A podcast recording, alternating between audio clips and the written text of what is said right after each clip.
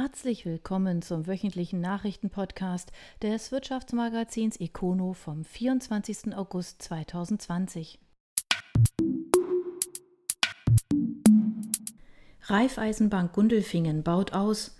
Das Geldinstitut investiert einen Millionenbetrag in die Erweiterung des Hauptsitzes und verwirklicht ein öffentliches Anliegen.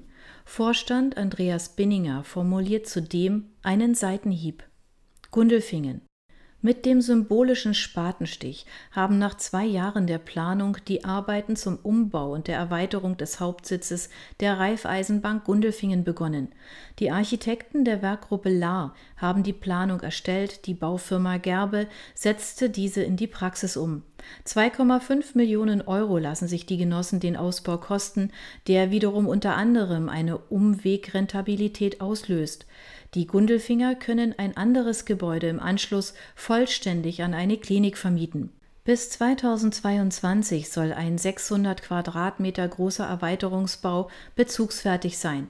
In diesem Rahmen kommt die Raiffeisenbank auch einer Bitte des Gemeinderates nach. Eine überdachte Bushaltestelle wird zusätzlich in den Anbau integriert.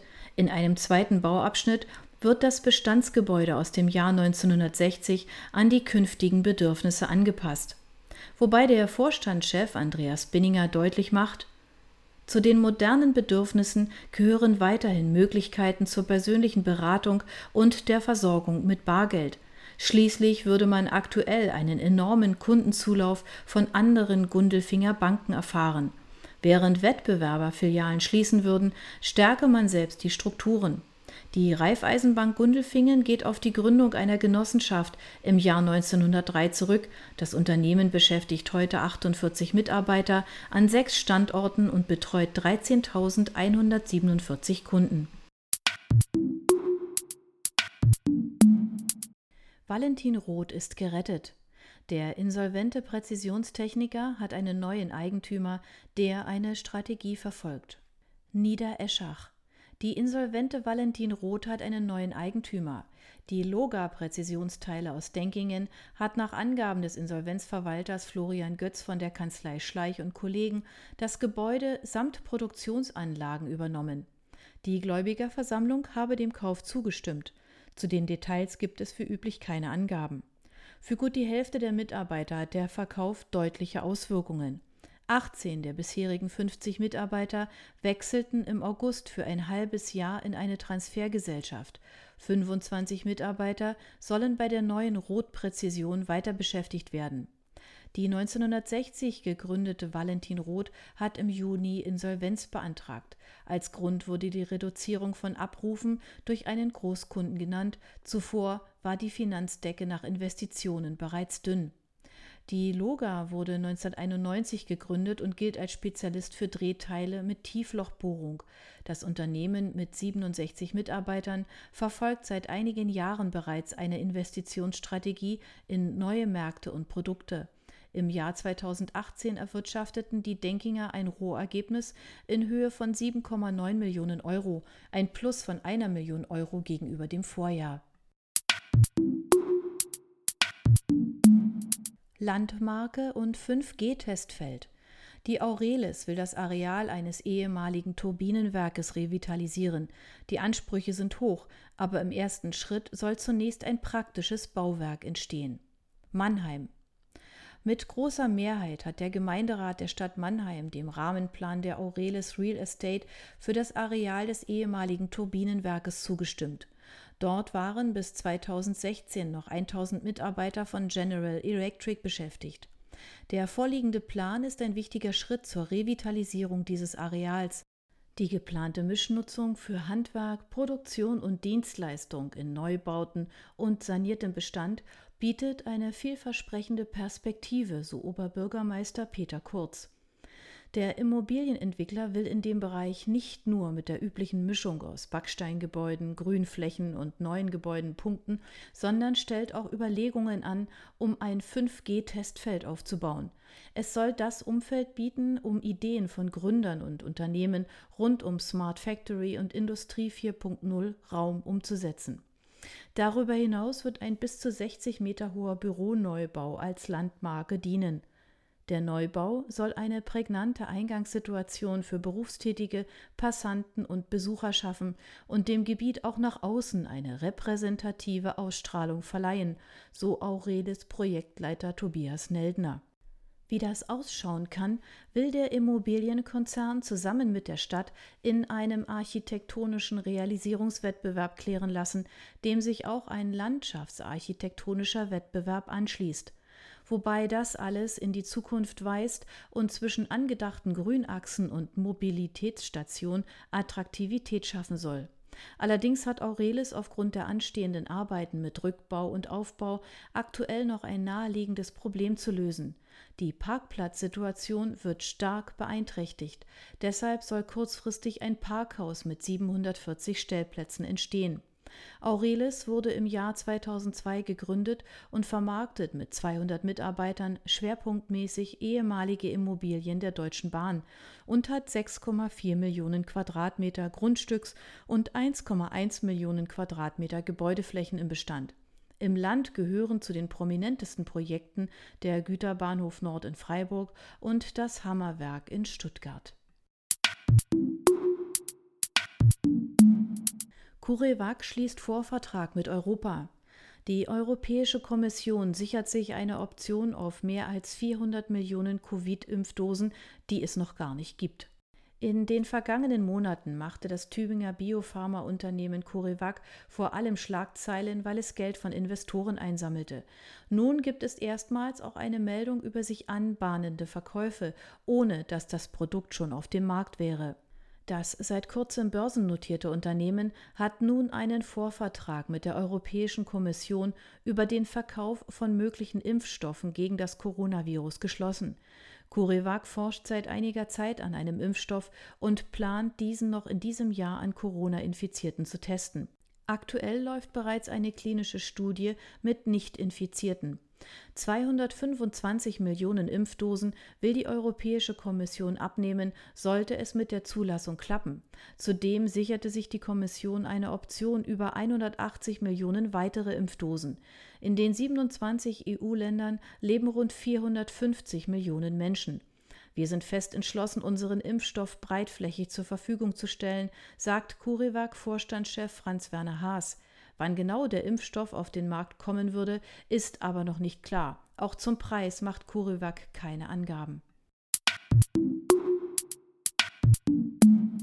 Gläser investiert. Die Unternehmensgruppe legt für Millionen zwei Bereiche zusammen und baut aus. Chefin Claudia Gläser will damit auch den Wissenstransfer ankurbeln. Horb. Mit dem symbolischen Spatenstich haben die Arbeiten für den Ausbau der Gläsergruppe begonnen.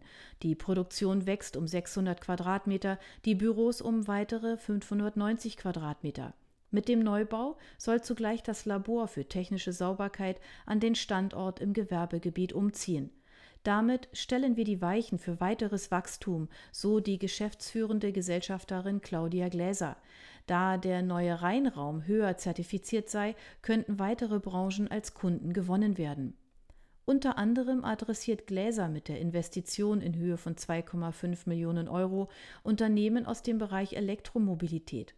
In diesen Segmenten steigen die Anforderungen an die Sauberkeit in der Produktion. Chefin Gläser erhofft sich durch den Schritt aber auch intern eine Verbesserung der Abläufe. Durch die engere Verzahnung der Unternehmensbereiche könne der Wissenstransfer gestärkt werden. Die Gläsergruppe geht auf die Gründung des Bereichs Hydraulik im Jahr 1976 zurück.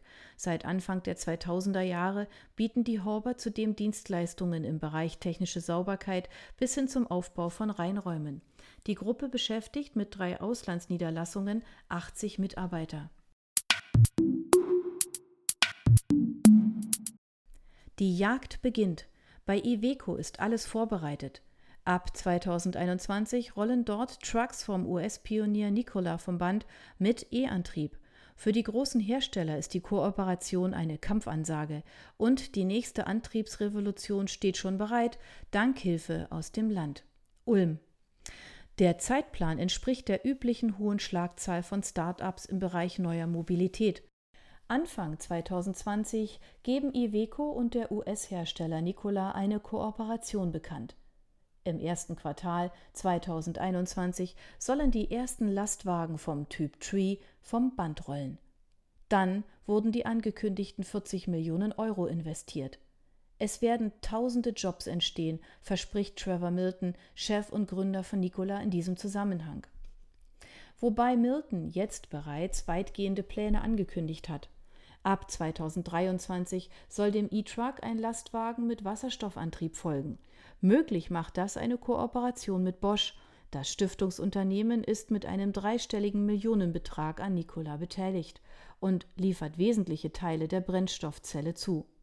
Die Ansiedlung der Produktion bei Iveco in Ulm wird in der Branche als Kampfansage gesehen. Andere Hersteller wie Daimler oder MAN hängen mit den Plänen für eigene alternative Antriebe um Jahre hinterher. Andererseits werden die Vorgaben in Sachen Abgasen ganz ähnlich wie bei Autos stetig strenger. Der 2014 in der US-Stadt Salt Lake City gegründete Nikola Motor sagen Kenner vor diesem Hintergrund ein ähnlich disruptives Potenzial nach wie Tesla im Bereich Automobil. Der Fahrzeughersteller plant unter anderem revolutionäre Leasingangebote, die nicht nur Service und Fahrzeug, sondern auch den Energiebedarf mit abdecken. Dazu baut Nikola ein eigenes Netz an Wasserstofftankstellen auf. Allein in Nordamerika sollen 700 Zapfstellen gebaut werden, an denen der Wasserstoff zugleich direkt erzeugt werden soll. Und die Anlaufpunkte nutzen im besten Fall am Ende die Wettbewerber mit. Im September 2019 soll es bereits 14.000 Vorbestellungen für die Trucks gegeben haben. An dem US-Unternehmen sind neben Bosch und dem norwegischen Wasserstoffspezialisten Nel Asa auch die CNH Industrial beteiligt. Hinter dem unscheinbaren Namen verbirgt sich die aus einer Fusion von CNH Global mit Fiat hervorgegangene Konzernmutter von Fahrzeugherstellern wie Iveco, Magirus und Case. Das sind nicht die schlechtesten Voraussetzungen für die Jagd nach der Führungsposition bei den Antriebsarten der Zukunft. Quint ist am Ende. Gibt es bei Freiburgs bislang größter Werbeagentur einen Neuanfang? Freiburg. Für die insolvente Werbeagentur Quint gibt es offenbar keine Rettung. Mitte Juni war der Agentur das Geld ausgegangen. Nun ist klar, die alte Quint wird es bald nicht mehr geben. Wie Insolvenzverwalter Dirk Pehl mitteilt, wird der Geschäftsbetrieb zum Monatsende eingestellt.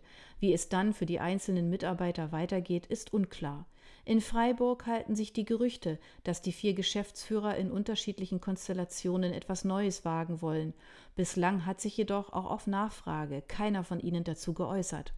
Andreas Storz-Friedrich und Natascha Zink haben bereits einen Neuanfang gewagt und gemeinsam die Agentur DOTS gegründet. Sie ist in Freiburg zu Hause, hat aber bislang noch nicht einmal eine Website.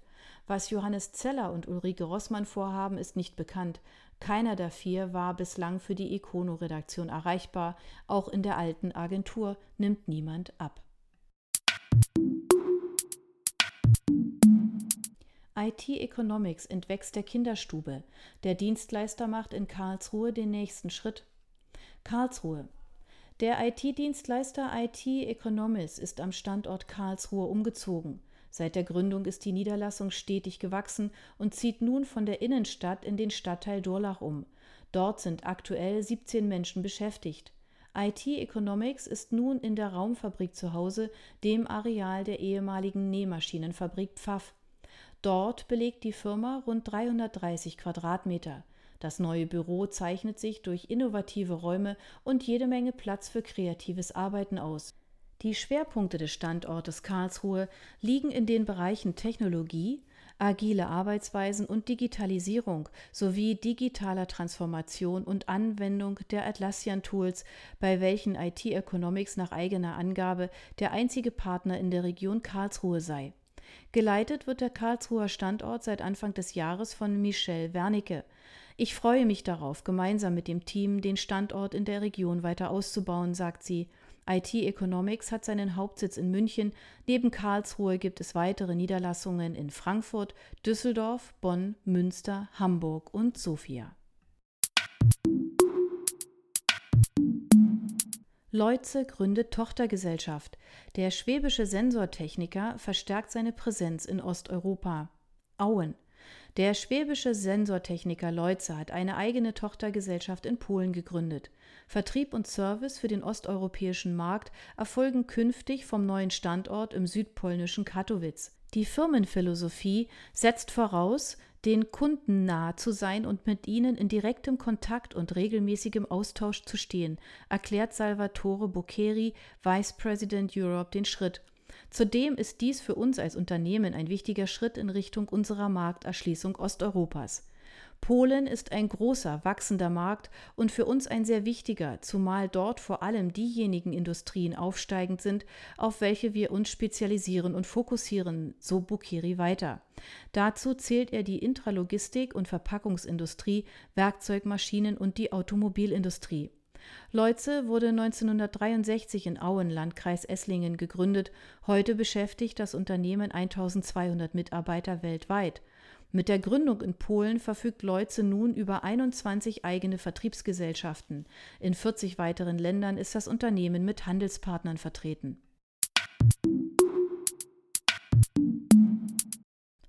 Warta übertrifft die eigenen Erwartungen. Der Batteriehersteller schraubt die Prognose nach oben und will mehr investieren. Ellwangen den Batteriehersteller Warta lässt die Corona-Krise bislang kalt, zumindest wenn man sich die wirtschaftlichen Kennzahlen des laufenden Geschäftsjahres anschaut. Warta hat seinen Umsatz im Vergleich zum Vorjahr mehr als verdoppelt. Dafür ist auch der Zukauf der Konsumersparte verantwortlich. Doch selbst wenn man die rausrechnet, steigt der Umsatz noch um zwei Drittel. Unterm Strich steht nach dem ersten Halbjahr nun ein Umsatz von 391 Millionen Euro. Die höchsten Wachstumsraten verzeichnen wir weiterhin bei unseren Lithium-Ionen-Zellen, sagt Vorstandschef Herbert Schein. Die kleinen Mikrobatterien werden unter anderem für kabellose Kopfhörer gebraucht. Weil die Nachfrage nicht abzureißen scheint, will Warta die Kapazitäten weiter hochfahren. Bis Ende 2021 werde man imstande sein, bis zu 300 Millionen Stück pro Jahr herzustellen, bekräftigt Schein.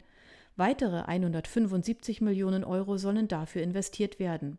Für das gesamte Jahr rechnet Warta nun mit einem Umsatz von bis zu 830 Millionen Euro. Der Gewinn werde bis zu 215 Millionen Euro betragen und damit 30 Millionen mehr als bislang angenommen.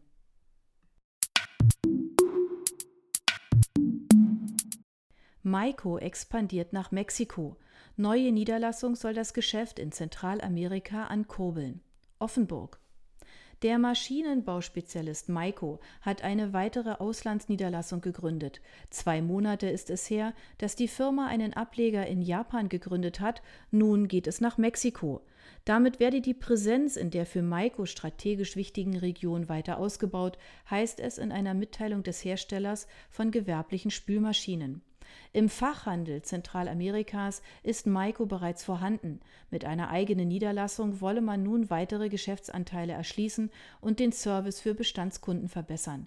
Der neue Firmensitz in Mexico City bündelt nun Vertrieb und Service für Zentralamerika und die Karibik. Geschäftsführer vor Ort ist Uwe Walter del Toro. Der Deutsch-Mexikaner blickt auf 25 Jahre Markterfahrung in Spitzenpositionen zurück und gilt als stark vernetzter Branchenkenner sowie Brückenbauer zwischen beiden Kulturen. Maiko steht für mich wie kein anderes Unternehmen der Branche für Technologie, Qualität und langfristige Partnerschaften, sagt Del Toro.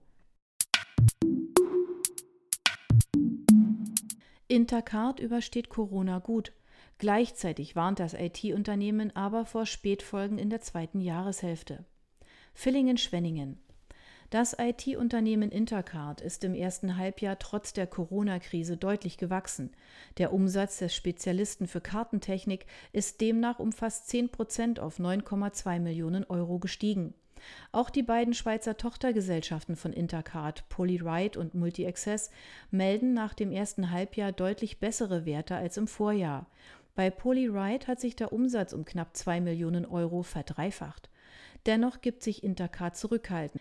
Die Corona-Krise werde sich wahrscheinlich im zweiten Halbjahr in der Bilanz niederschlagen, teilt das börsennotierte Unternehmen mit. Intercard bietet Bezahl- und Abrechnungssysteme für geschlossene Nutzergruppen sowie Systeme für die Identifikation von Personen, für die Zutrittskontrolle und Zeiterfassung. Der Fokus liegt dabei auf Hochschulen. Nach Angaben des Unternehmens nutzen aktuell gut 1,6 Millionen Studenten an mehr als 200 Universitäten und Hochschulen in Deutschland und in der Schweiz die Technik aus dem Schwarzwald.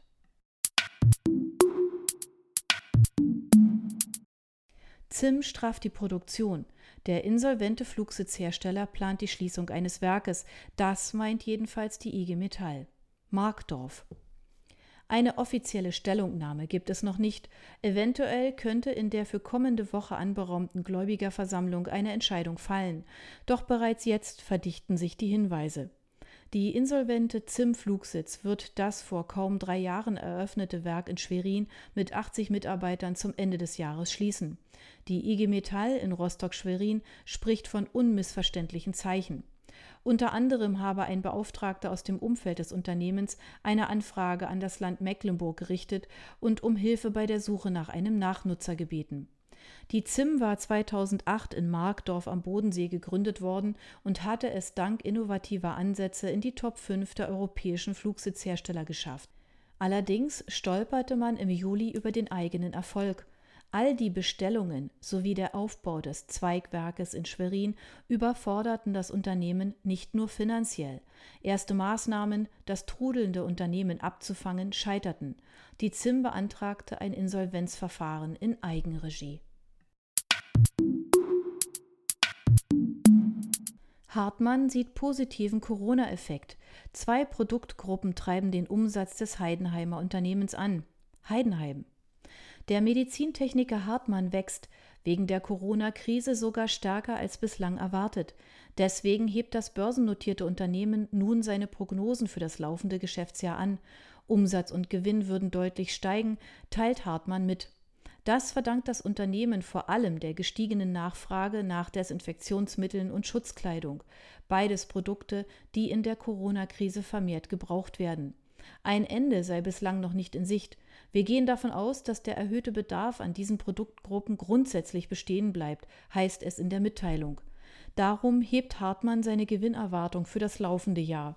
Bislang war man von einem Gewinn von bis zu 176 Millionen Euro ausgegangen, nun seien sogar bis zu 280 Millionen Euro möglich. Der Umsatz, der zuletzt bei 2,1 Milliarden Euro lag, werde deutlich ansteigen. Nach der Mitteilung machte die Aktie des Unternehmens einen Sprung um gut 5 Prozent und lag zuletzt bei 336 Euro. Nahezu alle Anteile des Unternehmens befinden sich im Streubesitz. Teillösung in der Rexa-Insolvenz. Nach der Pleite des Busunternehmens wurde nun eine ihrer wichtigen Aufgaben neu verteilt. Kalf Heilbronn. In der Insolvenz des Busunternehmens Rexa hat der Insolvenzverwalter Ilkin Bananjali nun eine Baustelle geschlossen. Der Busverkehr im Landkreis Heilbronn wird künftig vom Weiblinger Busunternehmen OVR übernommen. Dadurch werden 22 Arbeitsplätze gerettet. Es ist sehr erfreulich, dass der öffentliche Nahverkehr im Landkreis Heilbronn für die kommenden Jahre weiterhin gesichert ist, so Bananjali. Die OVR übernimmt die Rexa-Strecken für die nächsten acht Jahre. Die OVR ist Teil der Transdev-Gruppe. Der französische Konzern beschäftigt 85.000 Mitarbeiter, davon 7.350 in Deutschland. Die deutsche Zentrale ist in Berlin. Allerdings kennt OVR sich auch im Südwesten gut aus und betreibt unter anderem den Linienverkehr in Albstadt, Backnang, Hemmingen, Neuenstadt und Weiblingen. Dort gäbe es bereits auch Verbindungen in den Landkreis Heilbronn.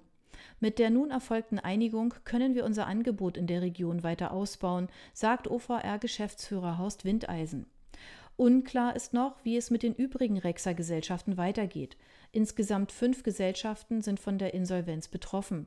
Auch der Linienverkehr im Landkreis Kalf ist bislang noch nicht neu geregelt. In Kalf sind die Verträge eigentlich Ende Juli ausgelaufen, wurden nun aber vorübergehend verlängert.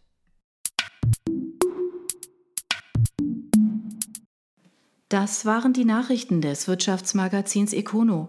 Ihnen gefällt unser Podcast? Dann abonnieren Sie ihn doch ganz einfach. Sie werden dann automatisch auf die neueste Folge hingewiesen, sobald sie online verfügbar ist.